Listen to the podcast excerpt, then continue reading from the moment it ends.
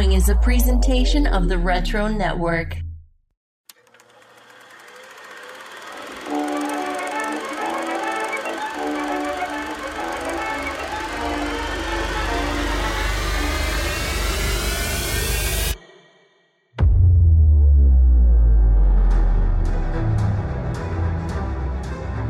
Strap in, movie fans.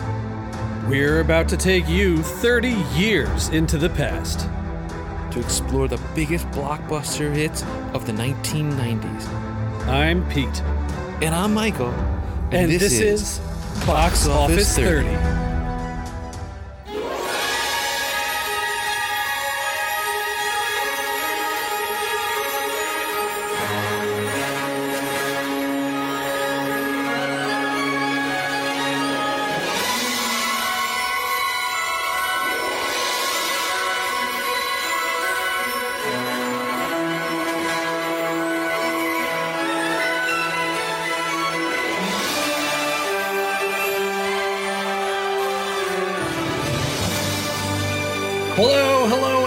Welcome to Box Office 30's review of Father of the Bride. I am Pete, and as usual, I'm joined by my good buddy and co-host, Michael. How are you doing, sir?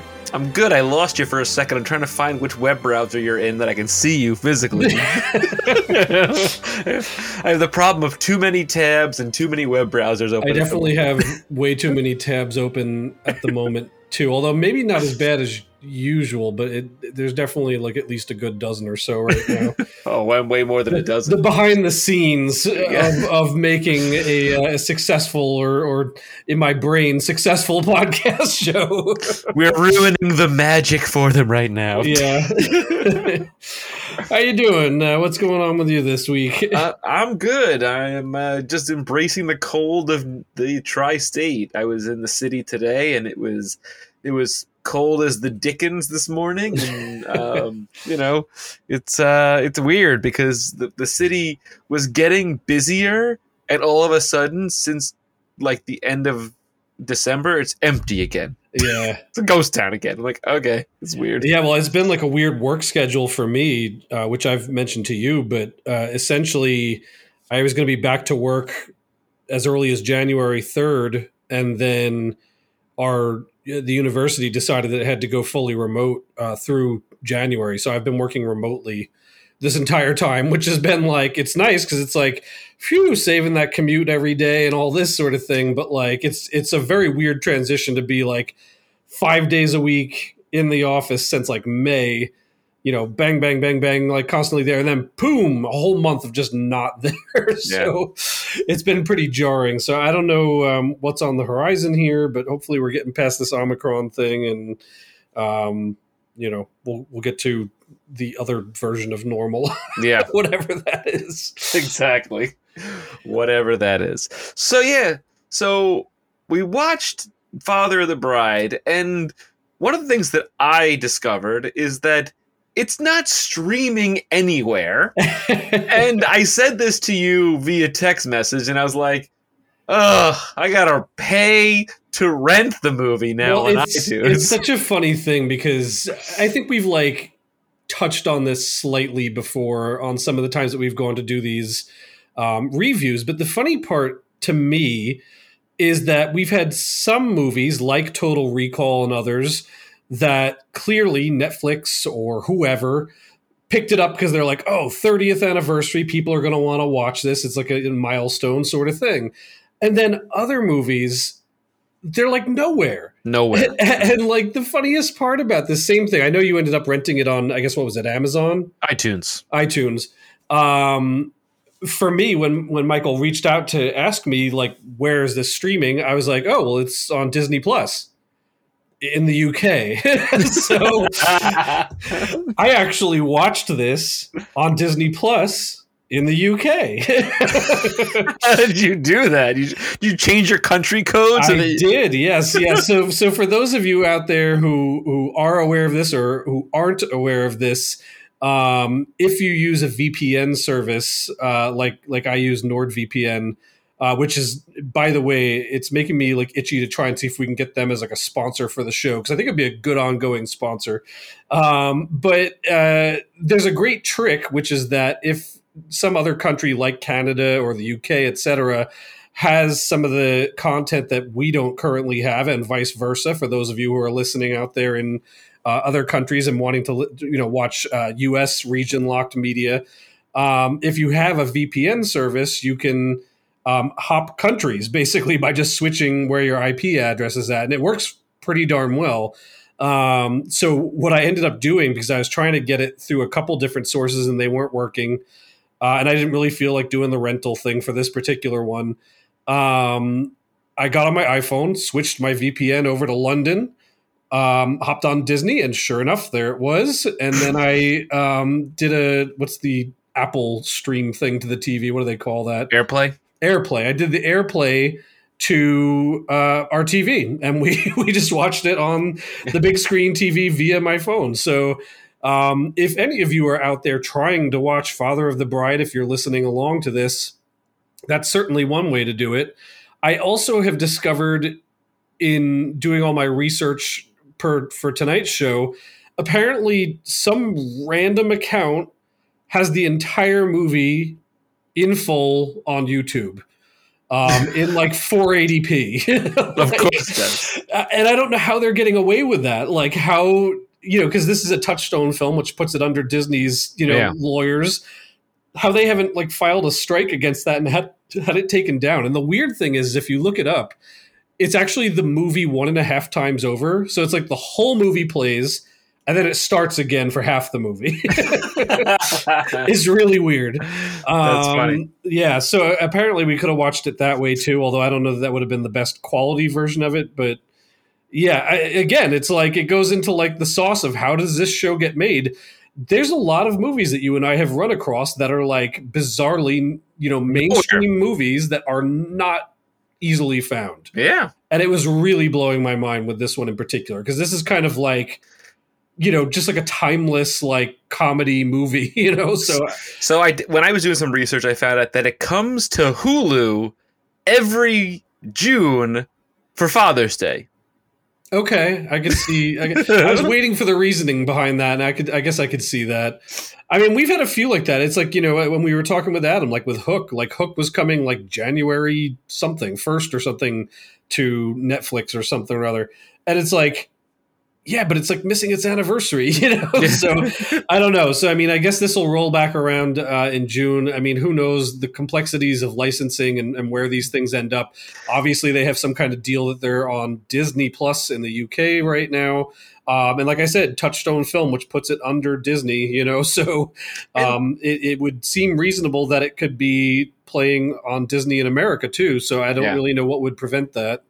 This is a total digress of what we do here, but like, remember back in the day when we used to take all of our DVDs and digitize them? Sure, yeah. And everyone was like, why are you digitizing all your DVDs? And I'm like, I said, because I guarantee you someday there's going to be I didn't call it streaming, but like, you're not going to be able to find these movies. And then once the streaming platforms all came out, I'm like, this is the problem with all the streamers. Okay, it's on Netflix for a couple of months, then it's gone. Then it comes back somewhere else. And I'm like, if I've got it on my hard drive in the server in my house, I've got it forever. And I just got to maintain the server. And that's kind of my nerdy thing. So that's why I've got 3,000 movies on my server on demand. But not Father of the Bride. So this is quite the ensemble cast, and I feel that they all sort of worked pretty well off each other in many cases. Some, I had a funny thought in the fact that like, I envisioned them from my memory as a child having much bigger roles than they ended up having in the movie proper when we watched it. But you did the notes, and I'll let you take it away from here. Sure. So, I actually went light on the notes for once. And I think it's a little bit, you and I had kind of chatted about it, that like with a movie like this, like these kind of like just more loose comedy movies, it's a little hard to like bullet by bullet, you know, like all the plot points. And to be honest with you, like 9 pages of Hook that we had last month. Exactly. Well, but I mean, like, to be honest with you, end of the day, this is actually a really simple movie. It's a very simple movie. You know what I mean? Like, the funny part is like, having gone back and rewatched it, I was like, you know, it's kind of like perfectly tied up with a little bow. It's like, it's really pretty quick. And, you know, despite it's got a, you know, like hour 40-ish, I think, one time. But it goes by very quick. It's not like overly convoluted. But at the same time, it also doesn't, in my mind, drop the ball on either the characters or the story it's trying to tell. It kind of just does its thing. Yeah.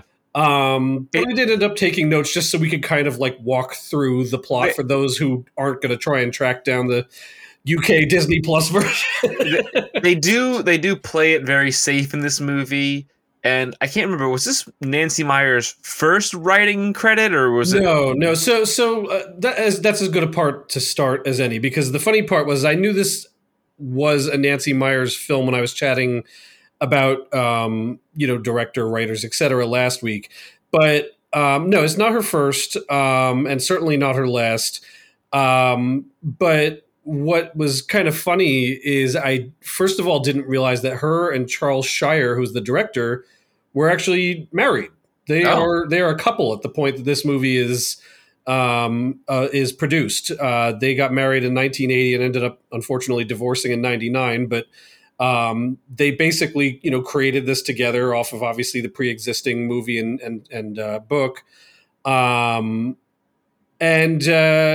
know, I think I was kind of like forgetting in my head when I was talking about her last time, she's written a lot of movies and a lot of movies like this. You know, like it's kind of got like this, like a lot of like, women or families that are kind of just like facing like some kind of dilemma, turmoil, that sort of changes things.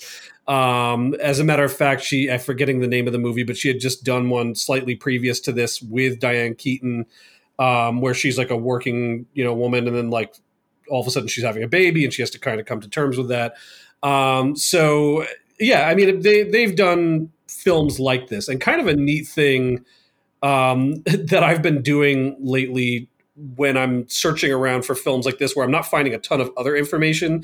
Sometimes I'll go dig up like reviews of the era. And I almost always start with Siskel and Ebert, because I feel like there's nothing that screams 90s critics like Siskel and Ebert. Mm-hmm. And it's funny. I actually pulled a little quote from Roger Ebert's review of the film, where in kind of the last portion of it, and I'll just read it to you. It says, "The movie was directed by Charles Shire and produced by Nancy Meyers, and their previous credits include 2 films in the same vein, Irreconcilable Differences," I can't say that word tonight, "and Baby Boom, which starred Keaton as a queer woman," there you go, "and who suddenly finds herself as a mother. And I really like this last little line he says. There are no great revelations of stunning insights in their films, just everyday life warmly observed."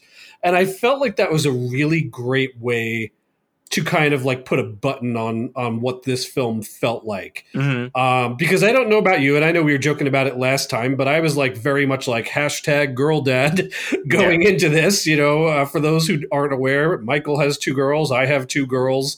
The funny part is, at least I started watching this film with my older daughter. Zoe was sitting on the couch watching it with me for probably the first half hour before she got bored and wanted to go do something else. But like that opening narration by our main character, George Banks, it gets you, man. Ooh, it got me. And it's very poignant, and it's something that's lifted right out of the original from the 50s. Oh, really? I think that's 60s. I forget when the first one's from. And not necessarily word for word, but that scene where it's basically he's narrating, you know, like what's about to come. And it did like that. And I have to say it for this movie on the whole, like, you know, I'm not the biggest romantic comedy person, although there's definitely been a few over time that I've really liked. But this was a nice sentimental movie. And it was hitting me in the feels in a way that, like, it wouldn't have, like, years ago, you know, when I would have seen it originally. But now, like, as a father of a young girl who, like, you know, even in my time recently, you know, she's 8 going on 9 and, you know, our next door neighbor's a little boy that's in her class. And, like, sometimes she's telling me about how he's the world's greatest soccer player or this or that. And I'm like, oh my God, it's happening. Like, you know, like, I'm not ready for it. And it's very funny. So I actually had a very poignant, you know, time watching this movie in some of those more heartfelt, you know, moments. And then all the rest is like the wonderful nature that is Steve Martin in exactly doing what he normally does. And you know what's funny about that? Because Grace does the same sort of thing. So she's got this little boy that she goes to taekwondo class, and he's like, he's so good at taekwondo, Dad, you gotta watch him. He's also on my t-ball team. I'm like, oh boy, it's just 5 years old, here we go. Yes. She told me last night she wants a cell phone so that she can call one of her other little boyfriends, and I'm like, oh no, this is not happening. Well, we had one night where I forget what the circumstance was. It was either too late or something was going on, and she like started legit like crying because she couldn't go see our neighbor. And I'm like, we live next to them. You're going to be seeing him for the next like 20 years. Like, like, don't worry about it. But it is very funny. So I definitely was having feels while watching this film. So what's funny about this movie with regard to Steve Martin in particular is he has the Steve Martin traits, but he plays it very lean. Like, he doesn't lean into the complete lunatic, you know. He almost plays it pretty straight in a lot of ways. There's a couple of scenes where he's, you know, off the wall crazy, but he's not like, you know, a wild and crazy guy kind of situation, you know. Well, it is, and part of that that I did find while I was doing some of my extra looking around is that he basically got to a point just before this in his career where he had been doing like all these very silly, like wild and crazy, as you say, sort of characters, like, and all that kind of grains, things like that. Yep. And he basically says that, like, he's like, I got to a point where I was like, I'm getting older. I'm in like my mid-40s, and do I have the energy to keep being that person? And like, what am I going to do? Like, for my next steps in my career. So he had done like The Family Man and LA Story and things like that, that were, you know, a couple that he did at the time. And he started basically transitioning into this more like, less like cold-blooded, like goofy kind of like funny guy to being kind of more like this, like, you know, average dad sort of character that he ends up then obviously playing in quite a lot of films here on out. And as part of that, he actually signed onto this film before the script was even written. So, you know, Nancy Meyers was sort of like, you know, on Seventh Heaven, because she's like, I'm able to write for Steve Martin, not just write the role and then Steve Martin's going to fill it in. So, you know, that worked out really nice for them. And then, you know, opposite of him is Diane Keaton playing Nina Banks. And she originally was... you know, Nancy Meyer was pushing for her because they had worked with her before. Actually, both of them were pushing for her because they'd worked with her before. But Disney did not want her. And again, this is Touchstone under Disney because she had done a couple movies for them previously that were kind of like box office flops, didn't kind of do too well. So they really kind of didn't have any interest in her at all. But the two of them kind of like begged, borrowed, and pleaded with Disney to get her on. And I think she's actually very good in this role and you know, kind of plays it very naturally as sort of a counterpart to Steve Martin. So just kind of interesting how that came together. But again, on that narration, opening narration, kind of funny thing to sort of lead things off. Apparently that took Steve Martin hours and hours of filming to do. To the point that it took around 35 takes. It's a long monologue. Well, it's not only just like skill wise, but apparently like, again, like transitioning into like who he's kind of, you know, becoming an actor.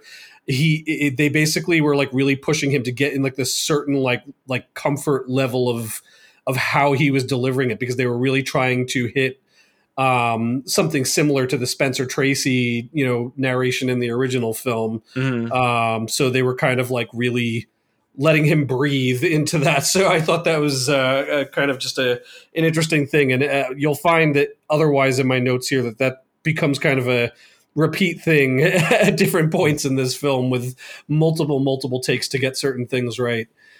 So the story opens that their daughter, Annie, has been away in Europe for 4 months. She's finishing out her studying to be an architect. And she is played by Kimberly Williams, who is now Kimberly Williams Paisley, which I didn't realize is because she's married to Brad Paisley. You didn't know that? Well, I don't necessarily follow Brad Paisley, so like there wasn't really any reason for me to know that, I guess. This is also her breakout role. This is like her first big role. This is, yeah. Role. And actually, to continue on with the fun facts, she was not the original actress that they wanted for this part. They wanted of Fast Times at Ridgemont High fame Phoebe Cates. Oh, but she was actually pregnant at the time, so she declined the role.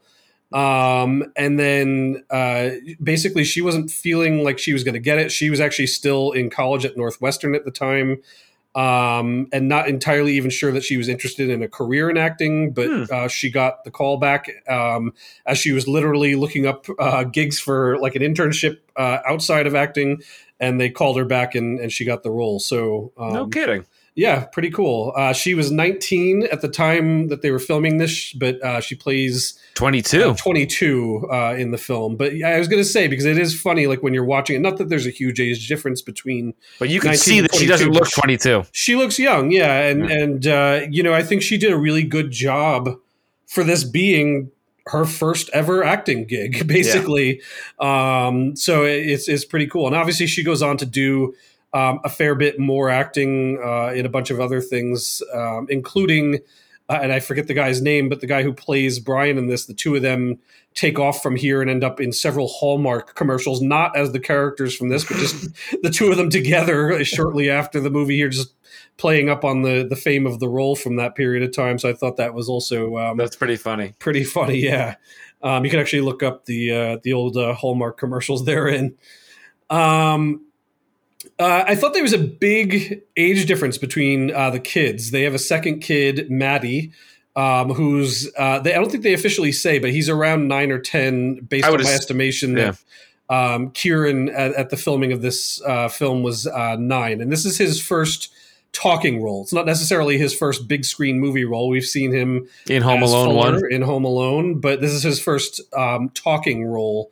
That obviously sparks the rest of his ongoing career in the Culkin dynasty, I guess you would say. Culkin dynasty. You know, I think he's actually pretty darn good too. Oh, every scene the kid is in, he almost steals it every time. He's so funny. There's a little something to that like Culkin DNA that like they very early on had like real kind of nice like charm and wits to them that kind of, you know, carried them in these films, so I have to give them credit for that.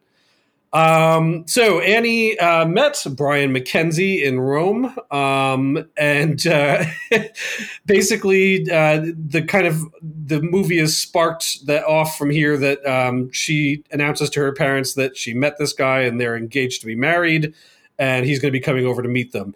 And it starts a series of just the most magnificent faces by Steve Martin that you'll see almost in I think anything that he ever goes on to do. And I have to say, I think it's one of my kind of things that I really like about this film is the film has a heart, but it has humor.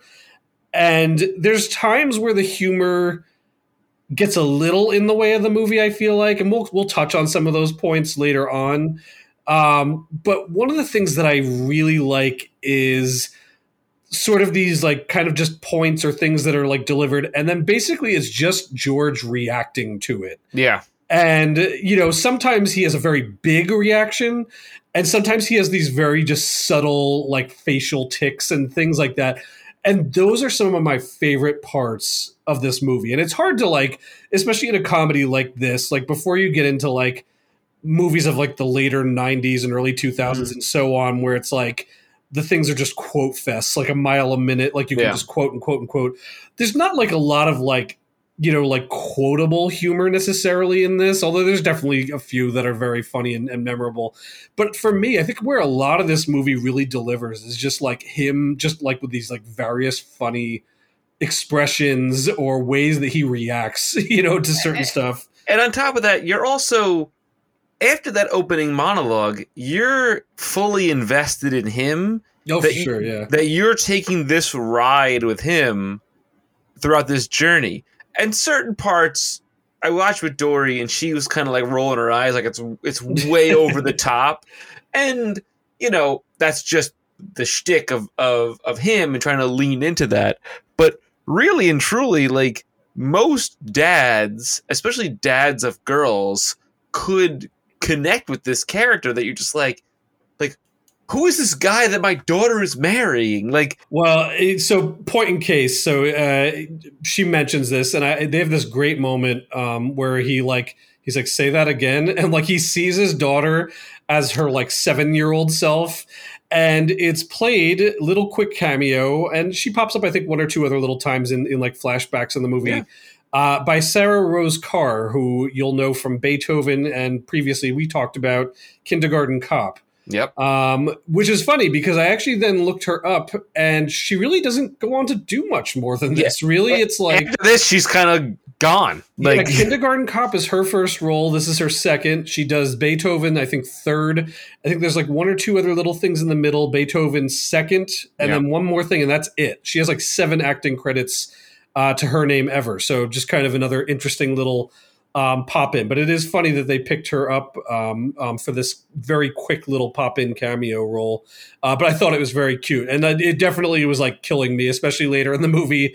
He has the montage of like seeing her like kind of like grow up. And I was like, oh, the feels. That gets me too. I'm like, boy. So I was doing a little math because she sort of mentions this, and like, you know, he's like, you know, you were this age when we got married, whatever. And his wife is like, no, you know, I was younger when we got married. I was her age when the daughter was born. So Annie, like I said, is 22 then, which would mean that obviously the two of them got married when they were around maybe 21-ish, 20-ish. So it's pretty youngish age that they got married. I'm one to speak, though. I got married when I was around like 23, I think, 22, 23 in there somewhere. Didn't have a kid till I was 30. So there's a little more of a gap, but it is funny because, and again, I think this is this little bit of difference from the 90s to now, or like, you know, maybe it's just me in denial or whatever. Generationally, like they're saying that like Diane Keaton is 44. Yeah. Well, so she's, you know, like real life, Diane Keaton is 44 at the time of this filming, 44 or 46, I think. And Steve Martin is 45. And the funny part was, as I'm sitting there like watching this, I was like, oh no, they're like in their 50s. They have to be. And like, no, they're like, they're like just a couple of years older than we are. And I was like, you know, gosh, it just seems like impossible that, you know, and again, like, huge different gap in when they had their first child between when I did or you did, but it just seemed very funny to me that like they would be facing this, you know, wedding and this time and whatever in their life at this point. They just seem older. So yeah. I don't know. It's very funny.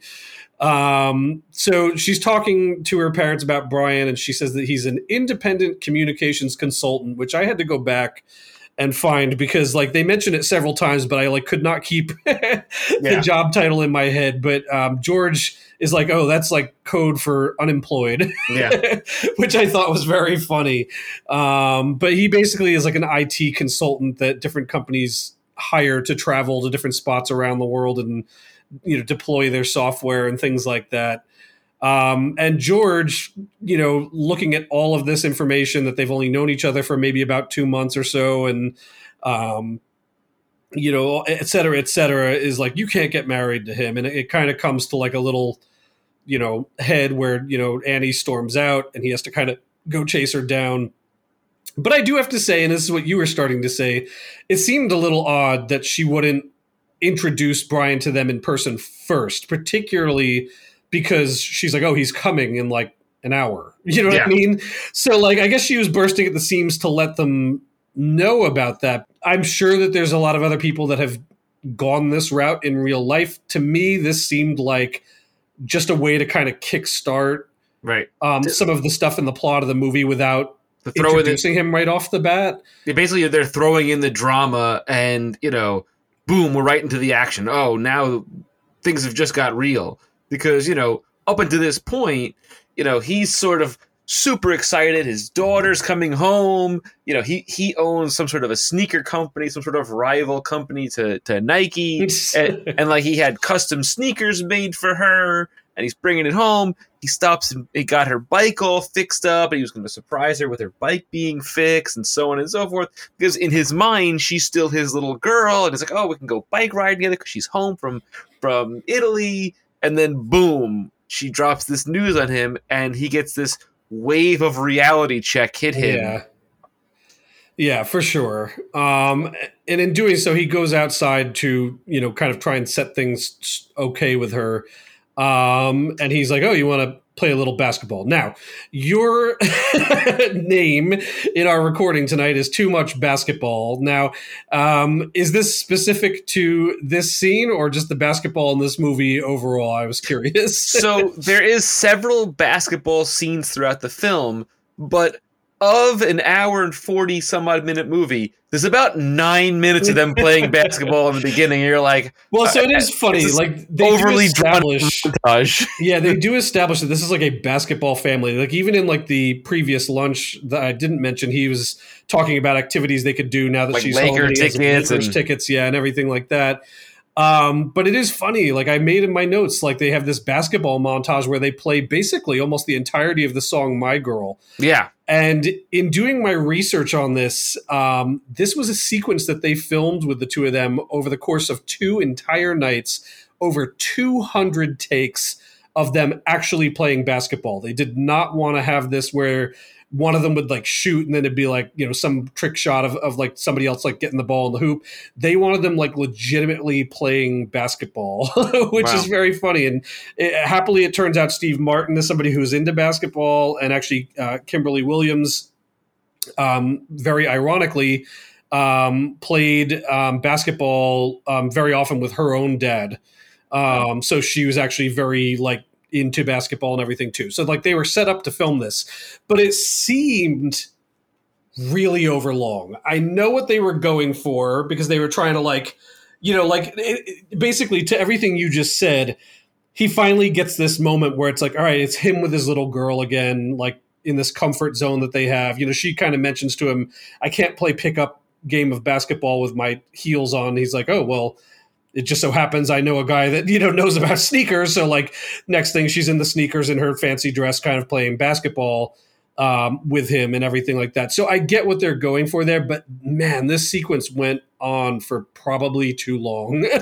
And I said to Dory, I said, I bet you they're like, wow, we got the rights to use My Girl. We're going to use the whole damn thing.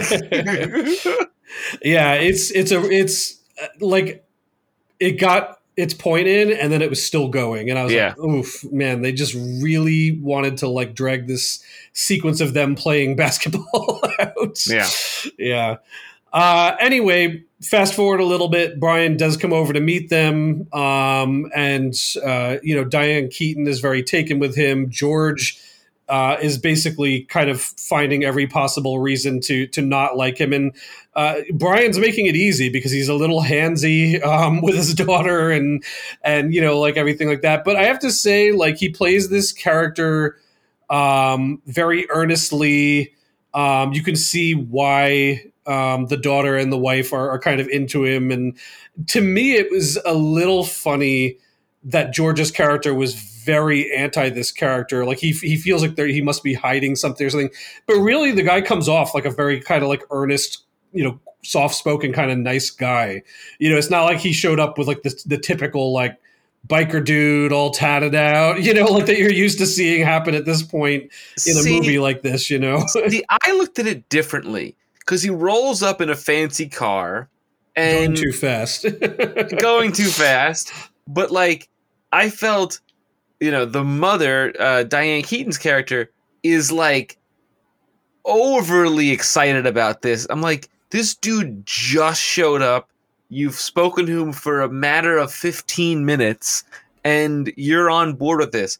I felt like she underreacted to this whole thing happening, and he overreacted, but not too over. I mean, like, it was over the top, but it was still like, I could justify some of the reaction that he was having. And I think that's largely the joke that's ongoing throughout this whole movie, which is it's almost at times like an episode of Curb Your Enthusiasm, which the wonderful thing about Curb Your Enthusiasm is half the time the character himself doesn't make any sense. The things that he's asking for or doing are just like insane, doesn't make sense. Everybody in the world would be like, what are you talking about?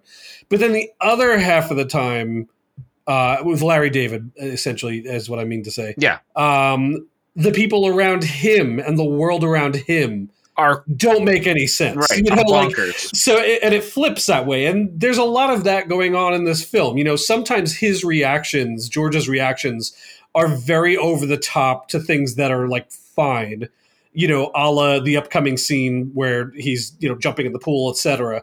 But then there's other times where the wife and the daughter are like so taking things lightly that are like, oh my God, like that's actually insane, you know, that you're like, oh no, he's completely like within his rights to be acting like, oh my God, no, you know, so it definitely jumps back and forth like that. And I think that's, you know, a reason why the comedy in this actually does, for me at least, work. Yeah. Is it definitely employs that kind of like funny stepping out of the real world with reactions and certain things like that kind of makes you relate to the character on certain levels like that, for sure. So, you know, another kind of gag that also hit me in the feels again is he's like, oh, you know, like, all right, like Brian and I are going to go take a ride around town. And of course, Brian has like a convertible or something. So like, you know, Georgia says like, oh, well, bring your coat. It's getting a little cool out. And she's like, oh, no, it's fine, Dad. And Brian's like, oh, you know, yeah, it is a little cool out. And she's like, oh, really? All right, I'll go get my coat. And like, it's just a little like blink and you miss it moment. But yeah, it's such like a, oh, my God, like that's the moment, you know, like like that's the moment that George sort of realizes he lost his daughter. Like she's like, not. Yeah, it's like I'm out now. Like, you know, and he sort of, I think, even sort of alludes and directly says sort of in some of his narration throughout the film, like that's the moment I realize, like, you know, like she's grown up and she's out of, you know, she's not listening to Daddy anymore. Now it's this other guy. And it's funny, like Ange, who's like, you know, sitting with me on the couch sometimes while watching this and also wandering around in the background doing other stuff at different points, like immediately chimes in at that point. Like, yep, that's exactly how it happens. It's like, it is so funny. Like, you know, so I'm holding on to that in my life for now. So yeah. One, I did try and grab a few quotable jokes that pop up throughout at one point, and I couldn't help but grab this one. Is they're heading out the door, and Steve Martin says, fasten your condom. Make sure to fasten your condom. And she's like, Dad. He's like, oh, seatbelt. Sorry, I meant seatbelt. Definitely a great little gag. So I thought that was very funny. That made me laugh. So then George and Nina are discussing Brian, and he's coming up with every possible reason not to like him. On the flip side, kind of per your point, Nina is sort of very accepting of him. But George is sort of like taking it to like, I feel like I've seen him on America's Most Wanted, which becomes kind of like an ongoing gag throughout the rest of the film that he's like watching America's Most Wanted every night, which I think is also a really funny 90s illusion that, you know, like who would ever like think about that these days? Like you're like, oh, nowadays, if you're looking for, you'd be like Googling the kid. Yeah, or going on like Facebook that. Or whatever. Yeah, exactly. Like, you know, back Instagram. Then he's like trying to watch like America's Most Wanted every night, which actually another funny thing to bring up at this point in time is I also realized, and I don't think I mentioned it last time, there's a new Father of the Bride coming down the pipe at the moment with, I think, it's supposed Andy to be Garcia. I think it's supposed to be based on like a Cuban-American family, and it's going to be on HBO Max. Yeah, it's Andy Garcia, and I feel like it was like Gloria Estefan or some of that is the mom. Yeah, maybe. I think it's due out in the next few months here, so I'm curious how that'll go comparatively. But interesting that HBO ended up with the rights to that because you would think that Disney would have somehow retained that after all these years, but yeah, it's weird. I digress. So next day they're heading to meet the in-laws in Bel-Air, which made me all excited on these Fresh Prince of Bel-Air vibes.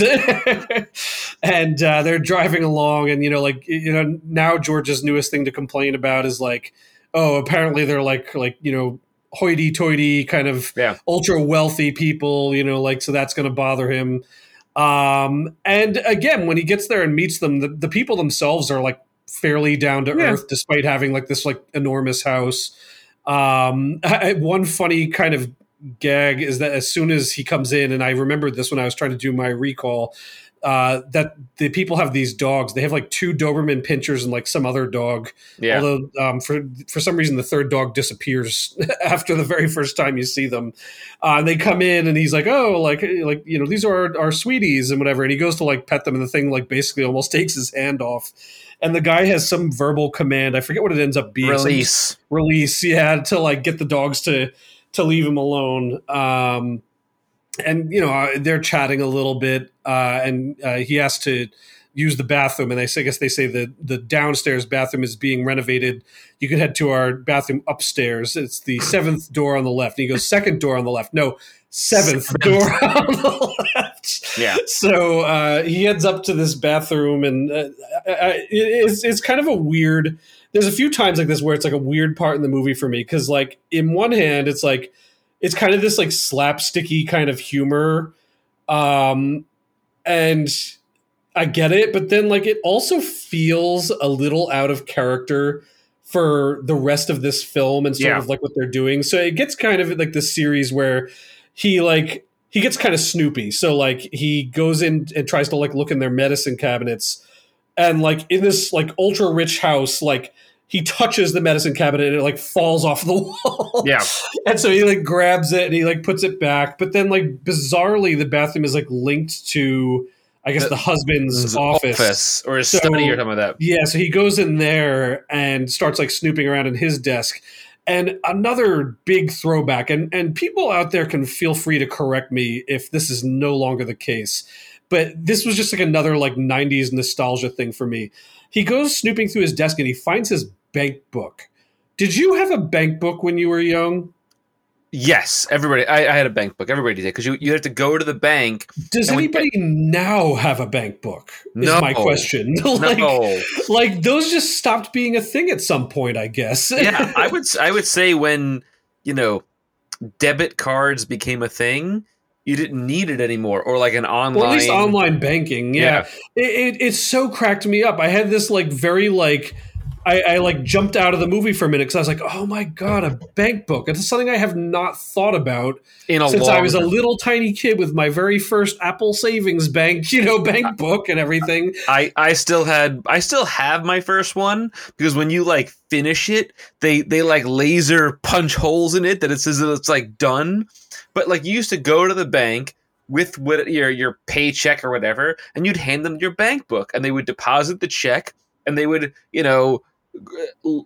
etch on whatever the deposit was. So you had your transaction records there. It was so weird to see. I was wow, I forgot about a bank book. It's so strange. Yeah, it's very much how you would stamp a passport. They would just you'd bring it in and then you'd get your transaction on there. And it's just so funny because, again, it's just something that I have not thought about in probably 2 decades. And it's just probably even more than that. Yeah.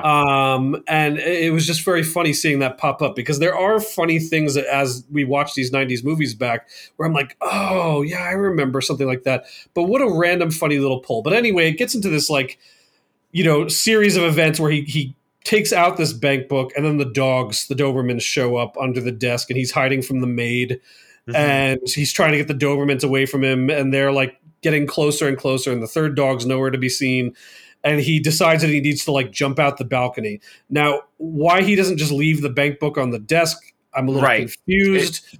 And I forget if he either throws the bank book out first and then he jumps out, or he jumps out and drops it. I don't know, but the bank book ends up in the pool. So basically what happens is, so he falls out of the window into a gazebo of some sort and kind of drops himself down, and, it's right in front of where they're hanging out having lunch, and the wife is freaking out. She sees him. She's trying to get him to go away, and then he he tries to like frisbee it back into the office, and the maid in the house is like airing out a towel to say and whacks it into that's right yes and whacks it and it flies into the pool, and then he has to like fish it out of the pool, and then of course like the dogs have now somehow gotten downstairs and out, and they're coming for him again, and he's trying every R word he can think of, and yeah. Long story short, obviously he gets caught in the pool with the dogs and the bank book. And it doesn't get brought up again for a while until later in the movie. But it was just like, you know, there's a few things like this throughout this film that get very, you know, slapsticky is one word for it. But it almost like the film like jumps out of its own plot to do this thing, just to have this kind of silly moment. And it takes funny. You out of the movie in a way. Well, it does. It's funny, but it doesn't feel. It feels disingenuous to the rest of like the plot of the movie and kind of how they're going along. So I don't know. Like I feel very torn on these sort of scenes, because in one respect, like I did laugh and whatever, it's funny, but it also felt like a little out of place. So like I don't know. I still feel torn on that. It was almost as if they did it to like. Give Steve Martin one of those like, okay, let him be goofy Steve Martin moments kind of thing. Yeah. So essentially skipping along to the next scene, they're starting to talk a little bit about the planning of the film over dinner. They're out in like their back patio, and they're all, you know, the family's chatting about it. And, you know, like they're kind of like, what are sort of your thoughts on things like this? And, you know, at this point, he's definitely a little bit more on board. Like, he's clear that the wedding is happening.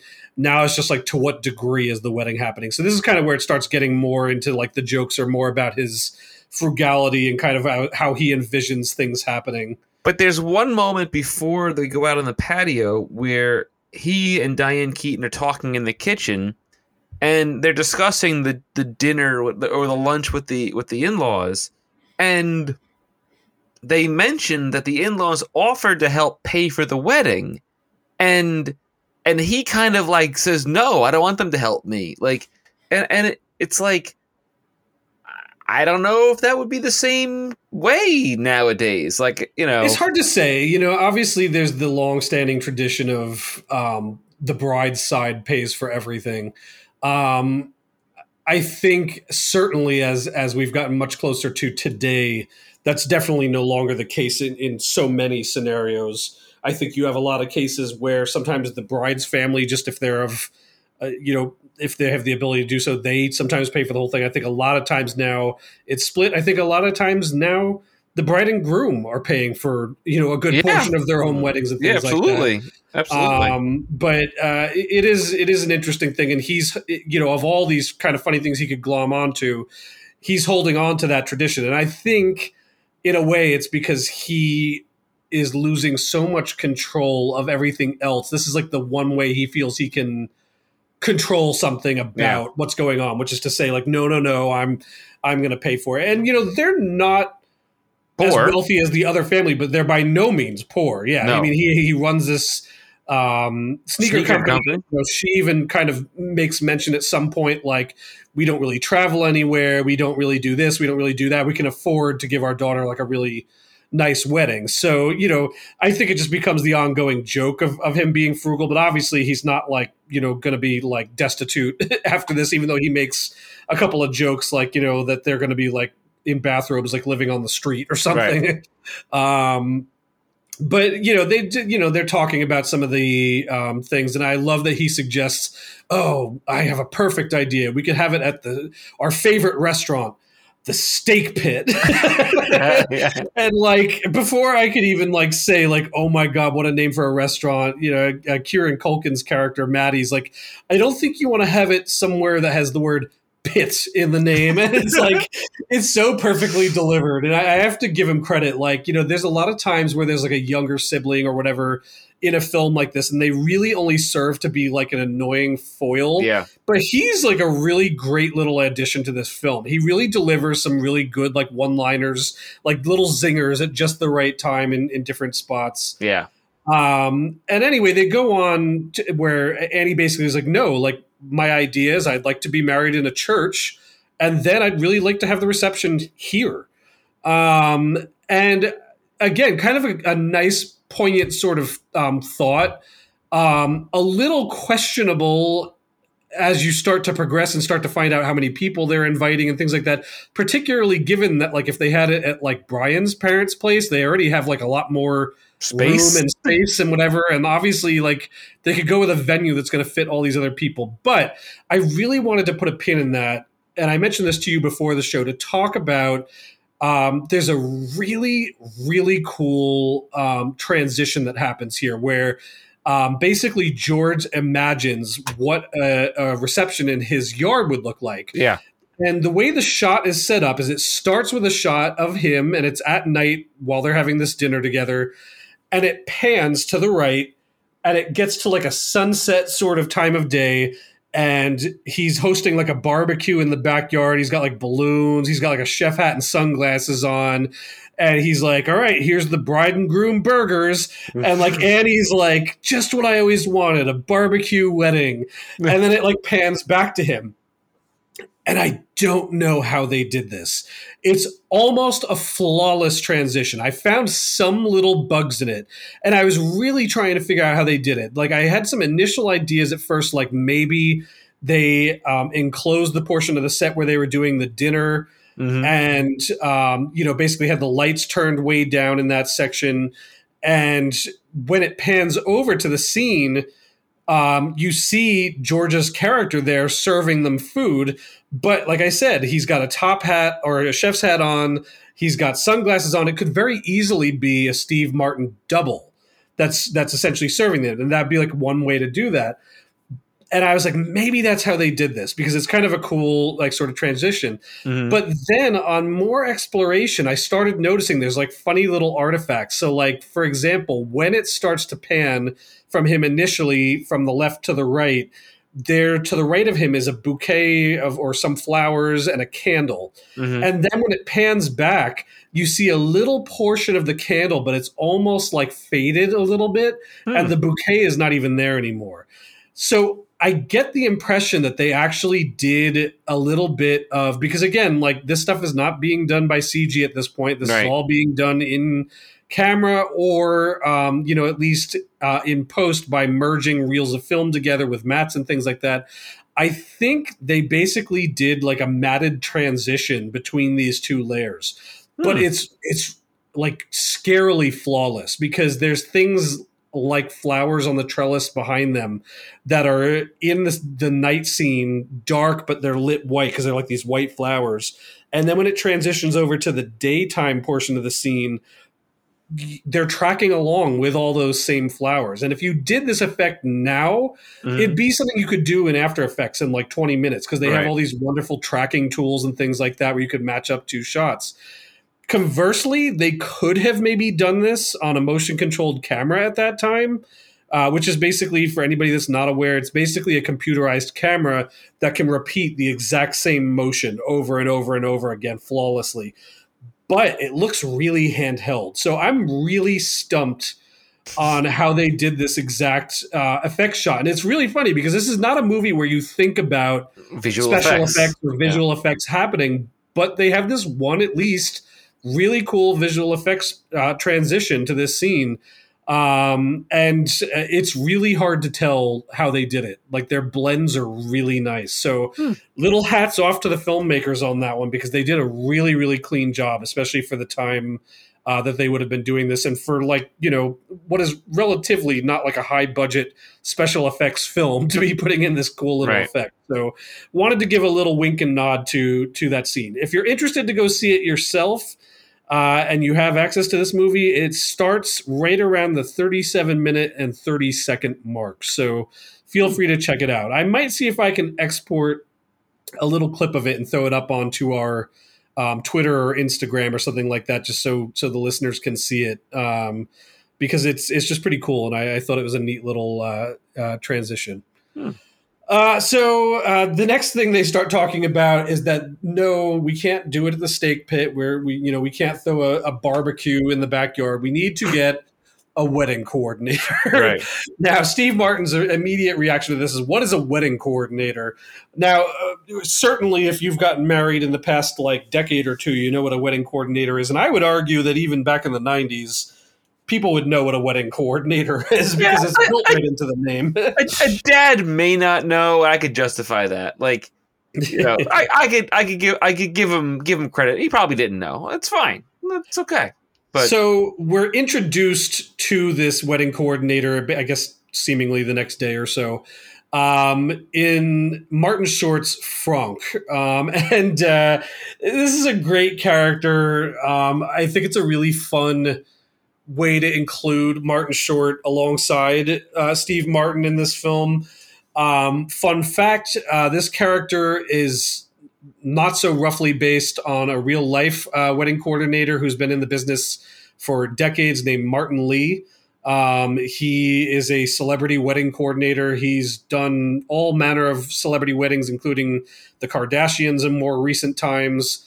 And you can definitely see a little parallel into who this character is. But otherwise, Franck is largely out of the imagination of Martin Short. Most of his dialogue is improv, as well as his accent, which he describes as an amalgam of various accents and transitioning back and forth from different places around Europe, which is why, like, at any given moment, he sounds like he's like French, German, Polish, it's all over the place. And like, he sort of says that, like, that's the case. And then they made kind of a point in the second movie to like way tone down who his all this kind of the way he talks. And it wasn't like he even sort of says like it wasn't somebody like asking explicitly for that, but we just sort of like unwritten rule sort of decided to kind of like tone him down a lot. And it's funny. I don't think I remembered him as being as extreme of an accent as he actually does have, especially in the early parts of this, where sometimes, and it's part of the joke, that some of what he's saying is basically unintelligible. Like Steve Martin's character can't make it out, while meanwhile his wife and daughter can like fairly well make it out. Yeah. What's also funny about this is, like, I remember him having a much larger role, and he's not in it as much as I thought he was in. He's maybe in it for about 3 or 4 scenes in the whole movie. You know? Yeah. I mean, that's just kind of like, I think because this movie is kind of made up of vignettes of sort of a little bit longer scenes. So like, you know, he has like on-screen time. It's just sort of broken up into like different portions of it. But yes, I don't think he plays quite as big a role. Maybe in this one as maybe he does in the second movie. I don't know. I don't remember. So we immediately meet BD Wong's character before we meet Franck, and I was really like trying to get over this like ponytail that he had because, you know, of all the different roles that BD Wong has had over time, like this one with this ponytail, I'm like, oh my god, cut that thing off. Yeah. So like I say, Steve Martin just can't understand him. He has a bunch of like very funny words, and I was cracking up because Zoe was milling through the room again at that point, and like he'd be like, "Oh, the wooding," and like Zoe'd be like, "Ah, wooding," and like, you know, like all just like the funny things. So like it appealed to the 8-year-old as much as it did the 39-year-old. So I thought that was kind of fun. And it's kind of at this point, and he I think he even says so that he realizes that he's been cut out of the wedding. You know, like basically they're off to the races with planning and everything, and like his input kind of doesn't matter anymore. So flash forward a little bit, and he's waiting for a quote on what the pricing of the wedding's going to be per Franck. Mm-hmm. So this is a fun little stat moment. So he gets a 250 a head count, which at first he thinks is 150 a head. He's like, oh, that's not so bad. It's in fact 250 a head. And the guest list is 572 people, which is actually down from where it starts off. It starts off closer to 600. So I did a little bit of math, and then I found some other fun facts. So I did a little bit of math while I was watching the film. So if you do 250 a head times 572 people, that's $143,000 just for food at the wedding. In 1991. Yes. Or two, I guess. Yes. But, there's a website that's called befrugal.com, that had a neat little breakdown of this that took it even a few steps further. And it actually was breaking down, the costs of various on-screen weddings. So they had like Sex and the City and several other different things in there. Mm-hmm. But they tally up that the wedding would actually cost closer to $249,323. And this is where they come up with some of that math.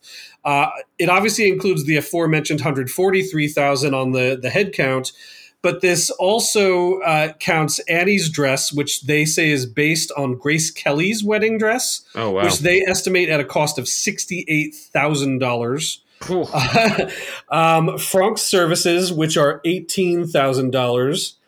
Bridesmaid dresses came out around $10,000, and flying all those relatives that they mentioned in the film from Copenhagen, which would be around $10,323 to fly them round trip.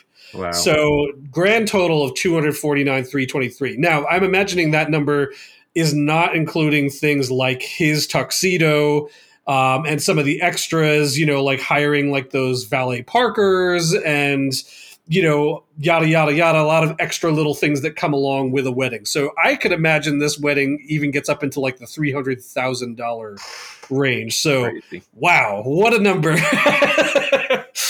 You know, like that's really quite something. And again, especially as you said, especially for 1992. So, and the other funny part is while they're talking with Franck, despite things like eventually having, you know, like a total overhaul of their house and swans and things like that, Franck sort of agrees that they're not going to go too extravagant with what they're planning for this wedding. You know, I think they even mentioned it. It's funny. I guess it's wrapped into the food cost, like the cake alone, I think was something like maybe $1,200. And again, 1992, $1,200. Like I think my wedding cake at our 2006 wedding was like maybe 800-ish, 900-ish, something like that. Mine was around and that's 11. New York City pricing, you know? Yeah. So, you know, And mine was around a little, you know, 800 to 900, somewhere in that range, Yeah. So, again, that's quite something. So, again, it's funny. Like, you know, this is one of the parts in the movie where I think the wife and the daughter are going a little off the rails, in so much as like, for example, they're inviting Franck to the wedding. They're like, well, he's coordinating the whole thing. Like we have to invite him.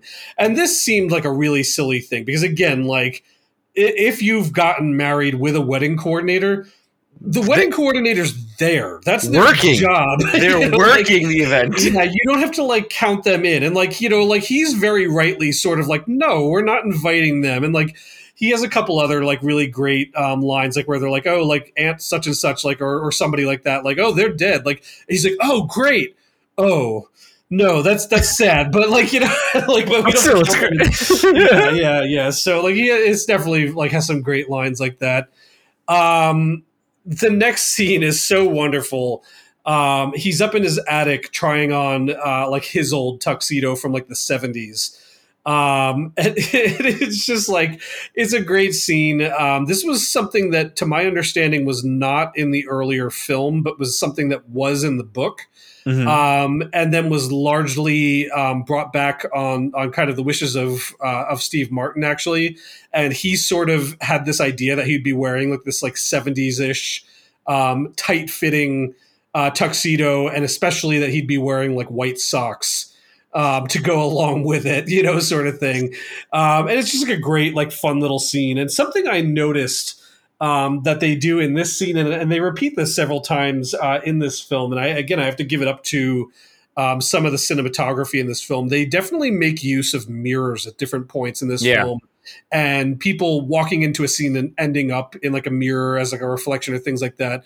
And again, like he's like looking at himself in like this kind of like cool old fashioned multi-parted mirror in the attic. And like, you know, I think he's dancing to like Tom Jones, and I was like, oh my God, like I think he's singing like What's New Pussycat. Yes. And I was like, God, what a pull. Like of all the songs that he could have thought of to be like singing, he's like going all in on What's New Pussycat.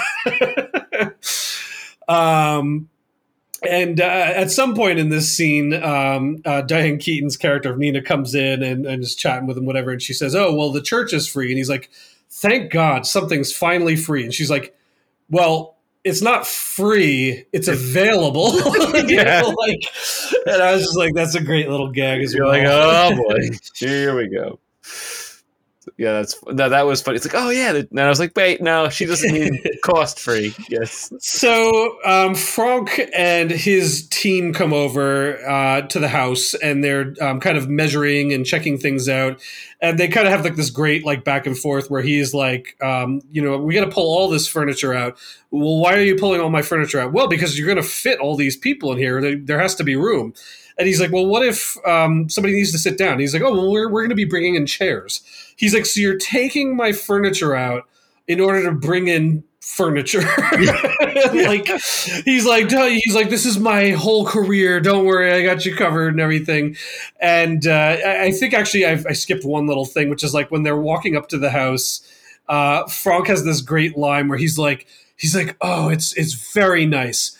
We'll change it all, though. Yes. He does say that. So good. But it's so funny. Like, we go from the meeting the wedding planner to full-on wedding mode to almost like the day of the wedding in probably about under 10 minutes. It has to be about eight minutes of the movie is this sequence. And they make a mention at some point that they're planning this for a January wedding, and that basically they have 5 months to do it in.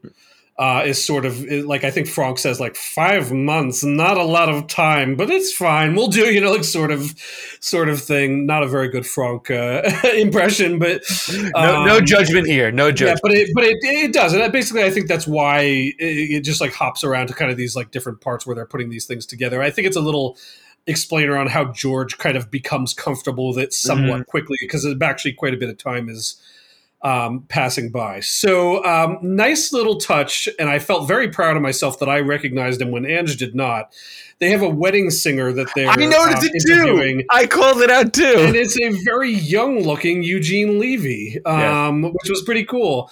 Fun fact I found out afterwards, they had a completely different actor doing the wedding singer role. That is who we see George and Diane reacting to. But apparently, like, after they shot it, they're like, he's not very funny. He's not very good. I don't know who the original actor was.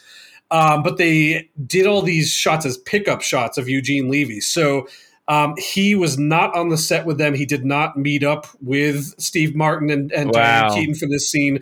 Everything you see him doing is just add-ons, because they realized he'd be just a funny person to bring in to add in all those add-ins. So it's obviously the magic of editing that, it comes together very seamlessly, like they're watching him, but he's shot totally separately on a completely different date of them as a pickup. That's hilarious. So they meet this, what I felt was a fairly youngish chef, and I actually had to ask Ange because I must have missed it. I'm like, who is this guy who doesn't speak English at all? And George is really starting to come undone because, they're like offering all these various like food options. And he's like, I don't, no, not at all. And he like says something like he wants like the like snappy chicken or something like that, and he's just like, you could just see his head's about to explode. And he's like kind of like slowly walking out of the room, like with all this like anguish and like just like he's like just nuts on his face, and you can tell he's just like he just needs to like scream into a pillow or something like that. And he gets into his car, which I would be remiss to point out because I've sometimes pointed out in this podcast some of these cool old cars, and I felt very proud of myself that I was able to recognize this was an Austin Healey. And I then looked it up after the fact, and it's a Austin Healey 3000, which is a cool old British car. That's cool. But I just got a kick out of it. Like when he was driving it earlier in the movie when he was picking up the daughter's bicycle, and then he gets into it again. And I'm trying – I think he basically – I don't know why. I don't remember exactly his reasoning, but he goes to a grocery store, and he wants to get hot dogs, and there's this fabulous – scene, which is like something that Ange actually, funny enough, quotes at me all the time. I remember the scene very vividly. Yeah, like unrelated, like to the film, or like not having watched it in a long time. Ange will quote this portion of the film back to me because I very often will razz her that like we'll like get like a package of, and given at least these days, like when we go out and buy hot dogs, we usually get an 8-pack of hot dogs and an 8-pack of buns. I haven't personally run into a situation where I've bought a 12-pack of buns and an 8-pack of hot dogs. But what inevitably does happen at my house is like one of the kids will have like a hot dog or 2 hot dogs or something, but they don't take the bun with them or vice versa. Yes. And so what I end up with is I'll go to like make a hot dog or 2 and there's like no buns left. Or like there's like 2 hot dogs left in the package and there's like 4 buns left, you know, or something like that. And I'm like, ah, and like I start like complaining to her about it. And she's like, all right, well, you're just like Father of the Bride, you know, like having the meltdown in the grocery store, you know. So she'll quote that to me very often. So it was funny that came around in this, because I think we were even having that like a week or 2 ago. I was razzing her about it. That the same situation came up that we had. I think we had hot dogs, but no buns left for some reason somehow happened. So I was cracking up. And obviously he is like really flipping out about it. And there's like a guy that works at the grocery store like, sir, what are you doing? And he's like, I have a problem that there's 8 hot dogs and 12 buns. I don't want these buns. He's like just taking buns out of the bag and like leaving them. He's like, sir, you have to pay for those buns or whatever. And the funny part is they end up like getting the manager and they arrest him. Doesn't really make any sense though, because he could still like pay for the bag of buns, even though he got rid of the extra buns, you know? Yeah. Like, so this is another one of these ones where I think the joke is for the sake of the movie, but doesn't really make sense when you look at it through any other sort of prism. Again, it kind of goes into that like slapstick kind of thing that doesn't really make sense. But anyway, next thing, he's in jail and he's in his torn suit, I think, or I forget. I don't know if he's in the suit at this point or not. No, the suit ripped in the house. Yeah, that's yeah. But I think he is still wearing the suit. I think because he ripped it. That was one of the other reasons why he got so angry, is he bent over or something, and he was trying to open his stuck door that the construction people are trying to like open, and he rips the suit. So he's still in his ripped old suit at this point in the jail. And his wife shows up to bail him out. Now, something interesting I forgot to point out about this character before is that his name is George Banks. But in the original movie, and maybe the book, his name is Martin Banks. And funny enough, and I'm not really sure why they made this change, again, except that it's a movie that's under Disney. But this would have been the screenwriter and director's change.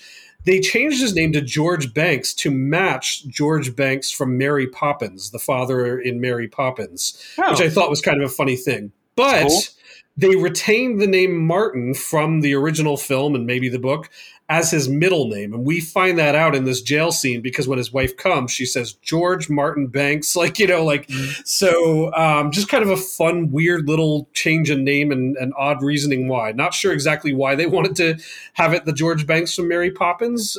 Just a fun fact that that's what they named him after. So there you go. That's cool. But this is like a little bit of like a turning point for this character. So she's like, I'm going to like bail you out, but like you need to get your act together. Like this is your daughter's wedding. It's happening, you know, like get on, you know, and like, you know, they kind of make this great comment where like, you know, like you complain about the like per head cost to everybody that you meet. And he's like, no, I don't. I haven't done that. And like the officer was like, yep. He's like, $250 a head, right? And he's like, traitor, you know, like, yeah. So great little gags like that. So this is an important thing to point out, because we didn't cover it earlier. So as you say, there's several turning points or like moments of realization for the character. And this is probably the most significant one, but there's an earlier one, I think, after they first meet Franck, where the daughter's asleep on the couch holding a bride magazine, and when he takes it off of her, he notices it says, like, you know, how to plan a wedding on a budget or whatever, or some sort of like, you know, how to do a low-cost wedding, and he felt bad that she's worrying about how much it's going to cost, and that's when he kind of like, all right, go ahead with the wedding planner and go all in kind of thing. And that's why I say, and again, like I'm not going to be claiming to be any kind of like big Nancy Meyers fan, but I think this is one of the things about why people do like her films, is it has these kind of like honest moments that feel realistic to actual people. You know what I mean? Like, I think there's things like that where somebody might be kind of blowing up and acting like this way in real life. And then like sort of see something like that. It might really like kind of be a bit of a gut punch and sort of a mental check on where they need to be. So I do appreciate that there's these little like bits like that. And then ultimately, and again, I forget if there's a little jump in time here. I might be skipping, but they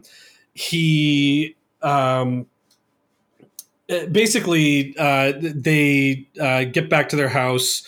And he's like on board now, and he's like, oh, I want to give you a gift and everything like that. And just at that same time, the Mackenzies pull up and give them like a brand new car, a Mustang, like a beautiful brand new Mustang, which then like he's feeling kind of like bad about. Because basically he just got them a cappuccino maker, which is like a little allusion to like the fact that the two of them had gone out for cappuccino earlier in the film. And he's like, you know, this is like supposed to be a nice one, but like he feels a little. And because they met in Italy. Yes. And that as well. Yeah. And I think that because they met at a cappuccino, or they met at like a movie theater and went to get cappuccino, I think was the thing. So it's kind of a cute gift that he got them, you know, like not the most expensive thing in the world. Although I don't feel like he should feel bad that he didn't get them the most expensive gift, because he's paying $250,000 for their wedding. So I think he's good, but you know, he just feels like a little bit like, you know, like he just got kind of like knocked out because they were giving them a whole car or whatever. Yeah. And then shortly thereafter, we have a scene where his daughter comes in bawling. And it's sad because he's finally like really into it, and he's getting ready and everything. And she's like, the wedding is off. It's not happening, you know, cancel everything. And it's kind of a sweet scene because he goes with her into her bedroom, and he's like, all right, whatever you want, we'll make it happen. Don't worry about it. You know, and I thought that was kind of a neat way to approach it, because I think most people's reaction would be like, what? Like, what's going on? What happened? And he does eventually ask that, but his first reaction is like, whatever will make you happy, that's what we'll do. Like, don't stress about it. You know, so it's just like a really sweet moment as a dad that he kind of takes it in that stride. And the reason that she gives is that he gave her a blender. Now, one of the things that we find out about Annie, and this is something that's, you know, George kind of asked her about even early, like very first few scenes into the film, is that she kind of had this mindset of like a very independent woman, that she feels that getting married would be tying her down, and that she'd like to go out and have like a career first and things like that. And then when she meets Brian, that kind of all flips or goes out the window. But it kind of sets her off that he gave her this blender, because her feeling is that he's just thinking of her as like a homemaker, right, and a housewife, and you know, it's like the old, like, you know, don't give your wife a vacuum for an anniversary gift sort of thing, you know. And I think they were saying it was like their 8-month anniversary of when they had met or something like that. So like she was really upset that this is what he gave her. Now, come to find out, you know, Brian gave her this gift because she had made some mention about like making some kind of like fruity drinks or something. And he was just thinking of it as like something for their house or whatever. But the second portion of it is that she's like, oh, and he's a liar. He's had this whole crazy lie that you like were snooping around the house and knocked over their mirror and like jumped in their pool and stole the bank, you know, like ledger.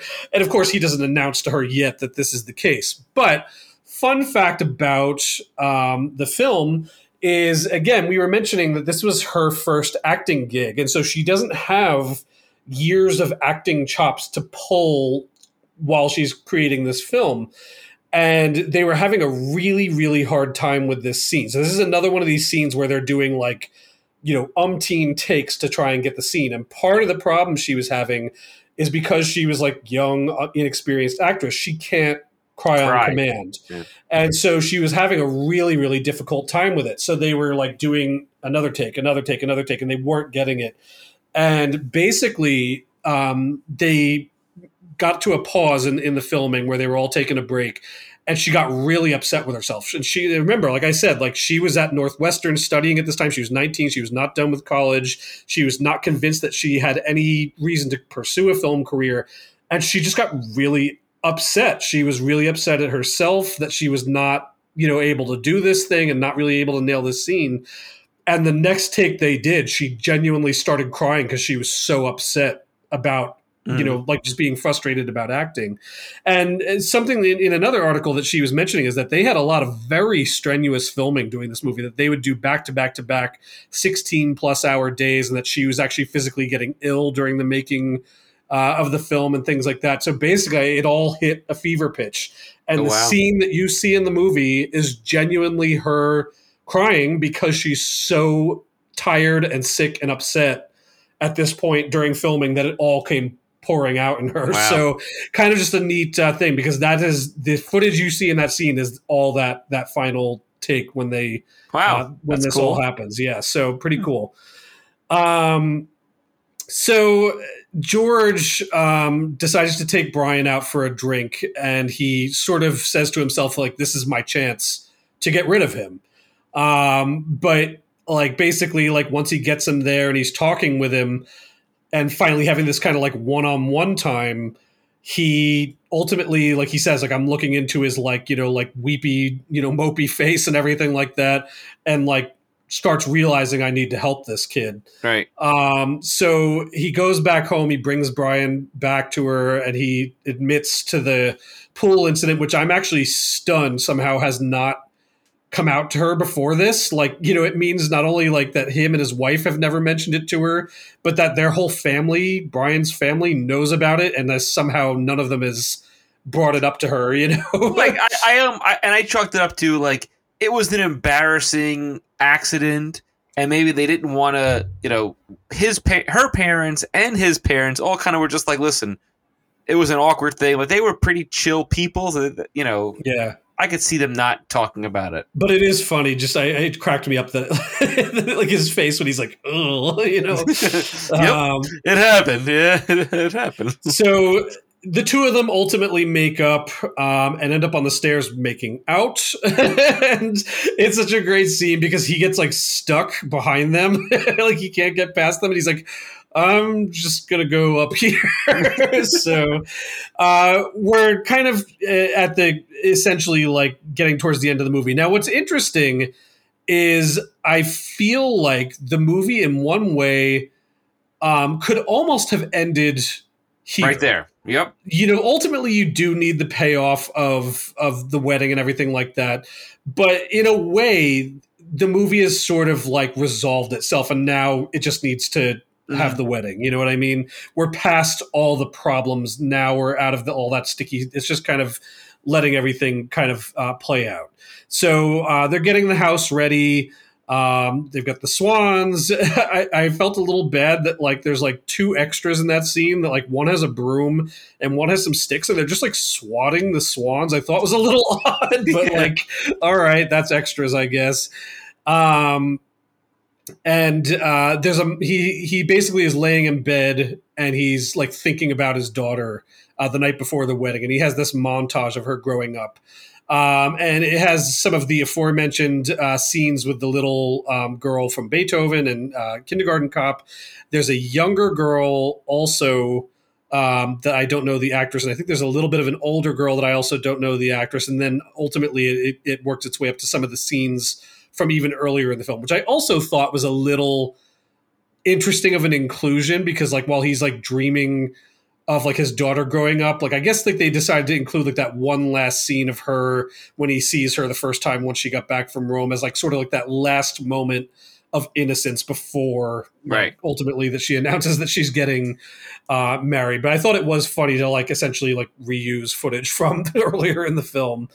And he starts hearing like this noise, and it turns out that Annie is also like awake and not able to fall asleep, and she's outside playing basketball. Now, another funny little fact is that there's two actual houses that were used in the filming of this movie. The front facade and most of the interior that we're used to seeing is a house in Pasadena. Mm-hmm. And the exteriors for like the reception and the basketball scenes are another house that is in a different part of LA, and I'm forgetting the section of LA it's in. The front of the house has been in other movies. I almost feel like it was in Beethoven. I feel like it's definitely been in other movies. And another funny thing about that, the house where they used, it's a bigger house that they used for the reception and the basketball exteriors. That house sold in 2016 for something like $2 million. Mm-hmm. But the other house, the smaller house, which is used for the front of the house and the interiors, has been owned by the same couple for quite some time. And they actually say that it's a big, big spot for couples to come and propose. So they're like, whenever we go to like walk outside or leave our house, we have to be very careful to look out and make sure nobody's like getting proposed to right at that moment in time. That's hilarious. And that's that they've done a little bit of exterior work to the place in like the past 30 years, and that neighbors and other people get very defensive of any changes they make. Like I think they removed their white picket fence at one point. Oh wow. And things like that. So like they've gotten quite a lot of grief about any changes that happened to that house. So just kind of a funny little fact, but they're out playing basketball, and we get the final like kick to the head of the film, which is that even though they're in Los Angeles and it is January, it starts snowing. And Steve Martin makes a mention that it's like the first time it snowed in Los Angeles in like 20 or 30 years or something like that.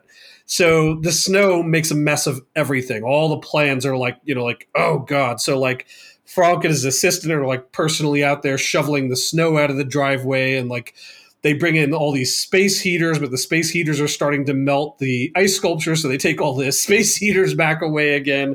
And of course, it's just like very like silly sort of thing. And basically, they're like all trying to get ready and get out the door to the chapel, and he has this, you know, nice father-daughter moment where he goes up to her room and she's still in her room getting ready. He's like, "Come on, we're gonna be late."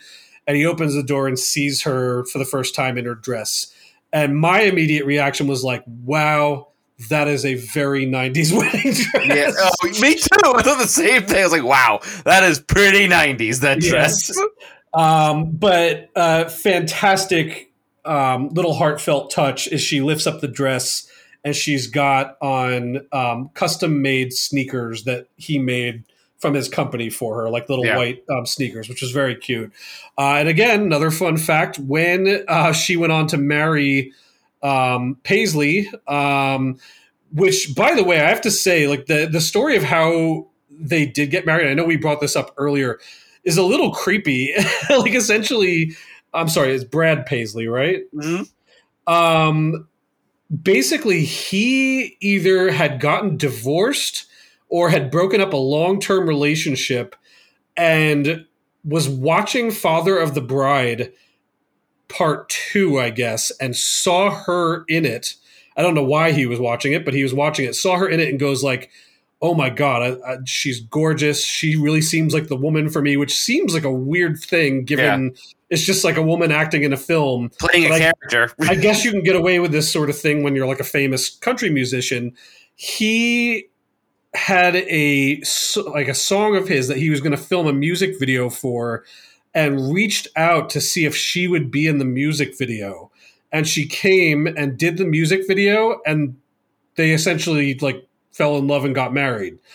But that seems a little like creepy, stalkerish to me. Yeah, like I'm so happy it worked out for them, but like that seems like a really like weird abuse of power to be like, I see a hot woman or whatever in a movie that I like, I'm going to have her come and be in a music video, and then like it somehow ends up that they get together. So I don't know, little odd, but sure, whatever. So anyway, when she got married, she also was saying that she wore some white sneakers for her actual wedding. So I just thought that was kind of a cute little note.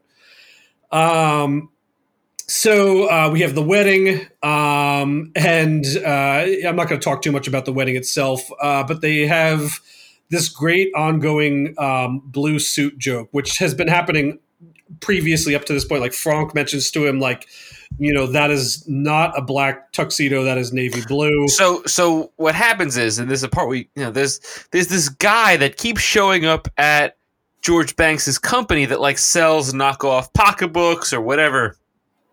And he brings him in to get him an Armani tuxedo. Yes. And And Franck is like, that's not an Armani tuxedo. He's like, what do you mean? It's genuine Armani. He's like, and he goes, yeah, Armani doesn't use polyester. Or navy blue, yeah. Or navy blue.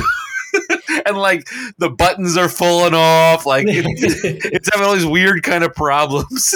Yes. It's like, oh, you with the blue tuxedo. But what's great is that, like, there's, like, several different people that are just like, yeah, you in the blue. And, like, the funny part is, like, in reality, like, in certain times when the light shines on it, you can see it's a little bit blue. But it's, like, a really dark. So it almost looks black. Yeah. But these people talk about it as if it's, like, you know, like, crushed velvet blue, yeah. You know, or something. Like it's royal blue or something like that. I'm like, it's not like. But every time that happens, where it's like, yeah, you in the blue. Like I just kept laughing more and more because it just keeps happening. And I had to point out that during the reception, like, wow, everything is really transformed. Like Franck did his job. Like it's really quite stunning how they've got the back set up with like the fairy lights and like, you know, kind of how they have everything set up. You have. Well, that set designers, Franck didn't really do that. Yes, buddy. I realized that, but I'm just talking in context of the film. But they have this insane number of people show up there, like this unbelievable amount of people that in reality, I think there's no way that many people are fitting to that house and to that yard for this reception. No way. And the cops end up coming because there are hundreds, and I mean hundreds. I think they say it's like over 200 cars parked in the street, and it's hilarious because they go out there and like it's literally like bumper to bumper, like 3 or 4 cars across on like this quaint little street in the middle of the road too. Yeah, just like the whole street. Like, and there's like these. They like make. They're like, oh well, like 2 of our like valets called in with the flu, and it cuts to like this like shot of these 2 valets, and they're like sweating and panting, and I was so cracking up at this little cutaway shot. But here's another one of these ones where this movie just jumps the shark. They're like, oh, we need to like solve this. So like basically him and his son and his son's friend who wasn't supposed to be at the wedding because they say earlier in the film, I'm not paying $250 so your little buddy can be at the wedding. He's like, oh, he won't eat, don't worry. Is basically all start parking cars. Now, again, this is a 9-year-old. Yeah. I'm pretty sure the 9-year-olds don't know how to like be parking, especially like in close quarters valet style parking these cars like, and they're just basically it's a weird scene because they move like 3 or 4 cars like into their yard, but that doesn't really solve the rest of the problem, and it made no sense to me because like again like I realized who this character is and like he kind of feels like things are out of control and everything for him, but I said to Ange, and this is the part of the movie that actually I liked this movie up till this point. Me too. And it really upset me. Yeah, I don't know why they made the choices they made because basically he ends up missing the entire thing. Like he misses the daddy-daughter dance, and like they have all these scenes where she's like, "Where's my dad? Where's my dad?" And they're like not waiting for him, and he's out parking cars with his kid. Right, and like, then, you're paying for a wedding coordinator. He should be doing it. Why is the father doing this? It makes no sense to the story. It makes no sense to the character because like at this point you see that this guy is like incredibly in love with his daughter and just wants to make her happy.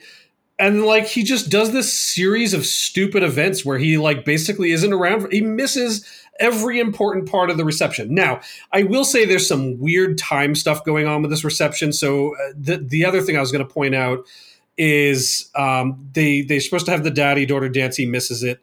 And then he misses going to throw her bouquet and they're going to leave because they're about to go on their honeymoon.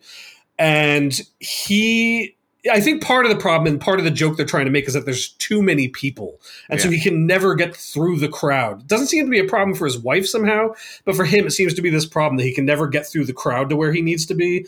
So he has this thing where he's like, oh, I'm going to take a shortcut. And that way I'll like get around to the side of the house. So that way I'll be in time for where my daughter and now son-in-law are about to leave for their thing.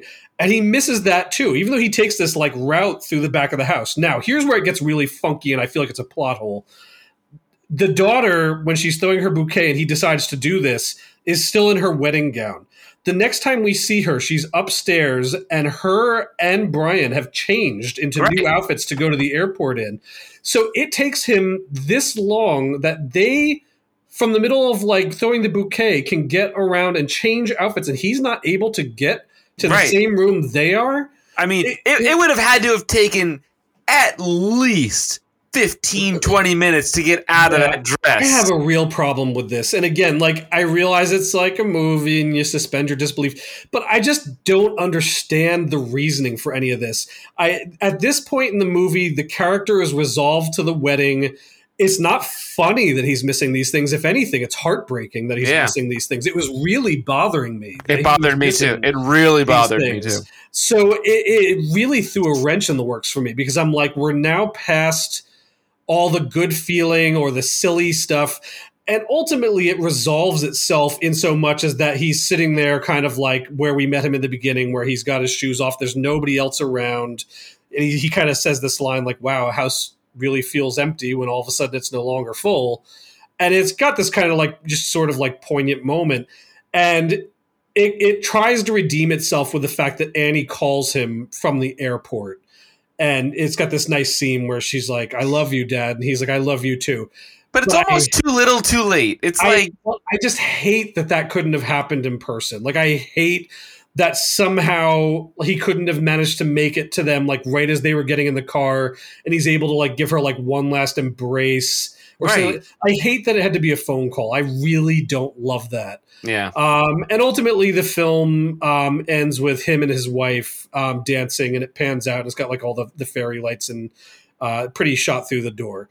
But like you said, like this whole sequence, it takes me out of the movie, and I really loved the movie up until this point, because I'm just like, this is the thing, and overall, so like, there's our review, and overall, I liked this movie. I felt fine about this movie. It especially hit home closer to me all these years later. Now that I am a father to two girls, like it definitely just rang, in certain cases, true to me. And I feel like, you know, in another 10 to 15 years, like if my kids are getting married, you know, like I'll probably have to give this a rewatch again at that point, you know, but it did not stick the landing, which really bummed me out, because like it's got like, it's genuinely supposed to be like a feel good movie, and it's full of like a lot of laughs and a lot of heart. And then it made me so upset that at the end that like he missed all these things. It really bothered me. And I know I'm just like kicking a dead horse with that, but like, it, you know, like from a personal and movie watcher point of view, like it just felt very out of character and out of the plot for him to be missing all this stuff. And it doesn't give you a happy ending. Like, it doesn't give you... Yeah, I mean, they try and put a little bow on it again, like, with that phone call, and it's supposed to be a little bit redeeming, but, like, it's like, silly and schlocky to say, but that's not the happy ending that I was hoping for. And, you know, maybe there's a little point to be made in that, like, these things don't always work out 100% perfect and whatever, and that's the way it goes. But, like... just it was like torturous, like these repeated scenes where she's like, where's my dad, and he's like out doing something stupid or not finding his way. It just was bothering me. So it's you know, and it goes back to, and I'm not even gonna get, you know, this is semantics, but like, let's say for argument's sake this wedding cost $250,000, right? There's no way on earth that if I was the dad and I'm paying all this money, I'm going to spend my time moving cars or dealing with the swans or whatever. I'd be like, no, I'm paying all this money. You, the wedding coordinator, this is your problem. You solve it. And again, I think it might have made more sense if he was shown, and might be slightly disingenuous to say, but if he was shown throughout the whole movie to be a real control freak, to the point where like in any of the other scenes, he could not let it go. Right. Like, you know, like, even though like, it's like, all right, we've got this, Frank's doing this, we're doing that. Like, and he's like, no, I need to do it. But that's not really who his character is. No. Like, he kind of rails against this stuff for comedic effect, but ultimately gives in. So the fact that like at this end that he would be doing all these other things you know, I realized the bit about the cops and he doesn't want it to like ruin his daughter's wedding. But again, moving those 4 or 5 cars into his yard did not fix the 200 right. cars out in the thing problem. You know, it was still, you know, 100+ cars that were blocking the road. Yeah. Like, and like, you know. Even the truth be told, like if those cops showed up, it wouldn't have even been him to go out and talk with them. It would have been Franck or his assistant right. going out. So like, it, again, I realize it's like we're questioning what happens in a movie world, and it doesn't always make sense to do so, but it just felt like too abrupt a departure for what this character is and what the story was doing. That I don't know. It just did not stick the landing for me. So yeah. I was a little bummed out about that at the end of the film. Again, overall, I would say that this movie's a really nice movie and worth a watch. If you can find it. Again, it's a little hard to dig up, surprisingly. And maybe not my favorite ever Steve Martin movie. But again, for me, I'm not trying to sound like, alpha male. I'm just not somebody who's like way into this genre of film. There's been some that have been very poignant and have done, you know, I've really enjoyed over time. And this is certainly among them, but I don't know. I think overall it's worth a watch. Like I said, I'll probably be rewatching it again and bawling my eyes out when I'm getting closer to my daughter's wedding days or something like that. But it is a very enjoyable film. The last 10 minutes just kind of like, you know, like you said, didn't stick the landing. It really kind of just bummed me out in that regard. But, you know, overall, it's a good movie. Like I like Steve Martin in this role because of the fact that like, he's not, you know, a total goofball idiot, but he's also has those moments, which is fun. You know, I think there's also better Nancy Meyers movies than this one. This is cute. I'm really curious now to see Father of the Bride Part 2 and see if they kind of fix the problems with this ending in that movie and give him more of a, you know, closure kind of a moment. Yeah, I mean, we could check in 1995 and see where it ends up. But is it that long till the next to the sequel? It is, yes. Wow, I didn't know that. December 1995. No kidding. Now I feel like I gotta look it up. Let me see. Let me see where this lands here. December 1995. Oh, well, it's competing against Toy Story, so I don't know how much we're going to be looking at this. It's competing against Toy Story and Jumanji and Heat and GoldenEye, so ooh. I don't know if Father of the Bride Part 2 is going to be, in that zone for us. But regardless, what I would say is I don't recall it nearly as well as the first one. I remember it has to do with the fact that she's having a baby. Yes. And him coming to terms with being a grandparent. Mm-hmm. But that's majority what I remember. I do remember when I was younger liking it less than the first one. Mm-hmm. I would assume so. Yeah, I'm not sure what the general consensus is out there in movie land. But yeah, you know, overall, I enjoyed this movie. It was fun. And I was glad it was a pick. It was a good, you know, a good change of pace, I would say, for us and something different. Yeah, if anything, I would say this is like a nice little palate cleanser to start the year out on. You know, like I think we had some like good movies coming up here that we're going to be looking at. I think we had some kind of not so good movies last year, particularly in some of the early months. I would say so there were a couple dreg movies, but no, this was like a nice, enjoyable movie. I ultimately recommend people, if you have not seen it, to give it a watch. Again, if you can find it, check in on Hulu around Father's Day, it sounds like. I mean, I think it's ultimately worth checking out. So that's probably going to do it for us for our review of Father of the Bride. Feel free to let us know in our socials if you love this movie, if you agree with us, if you think we're nuts, or tell us about what you would have preferred to hear us talk about Last Boy Scout, I guess. I don't know.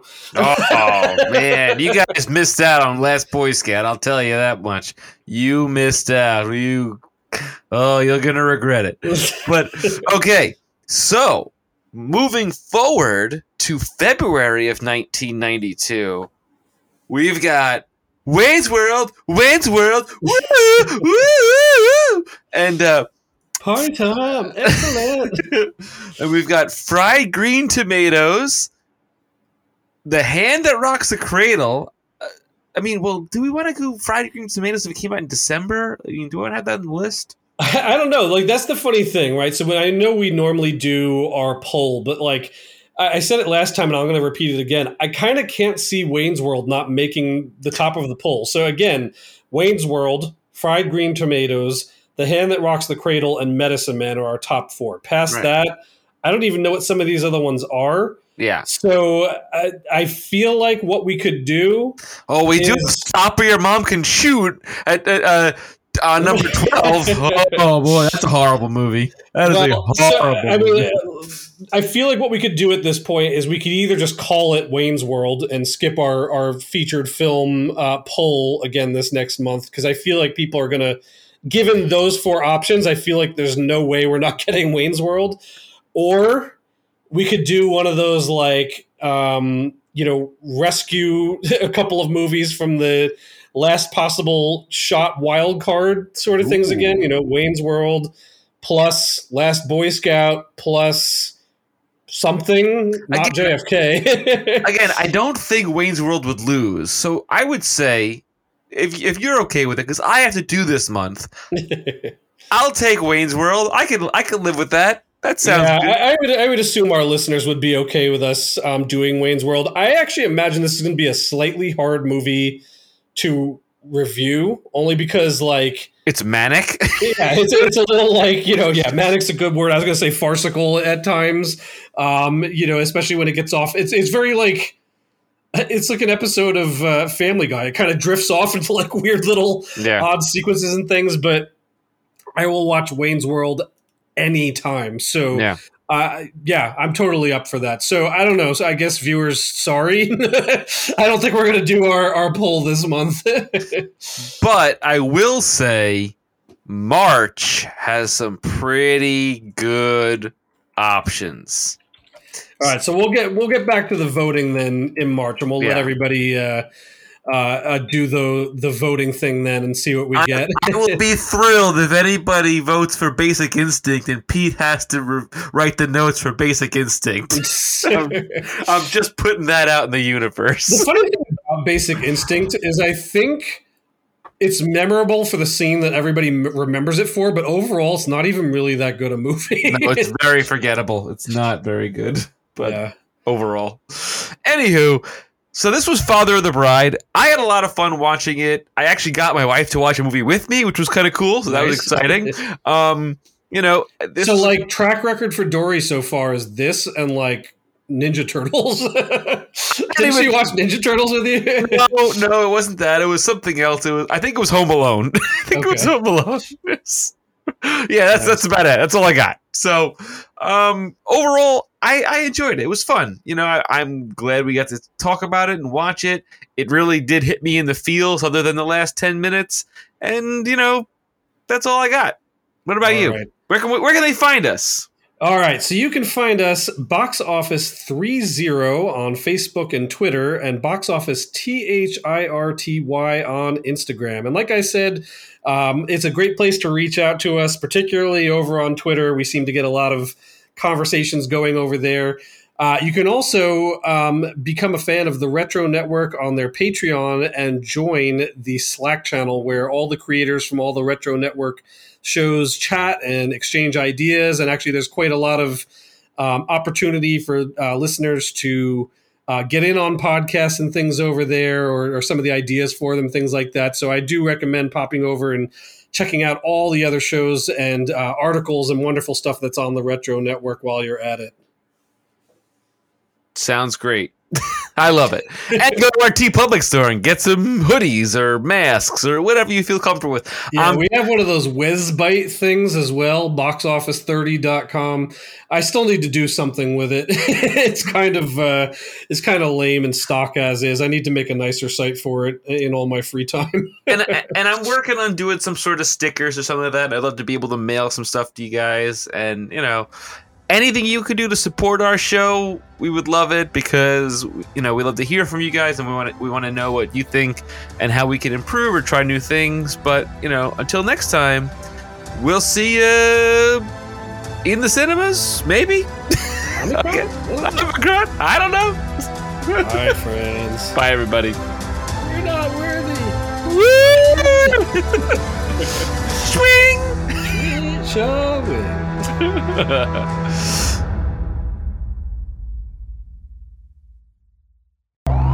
has been a presentation of the Retro Network.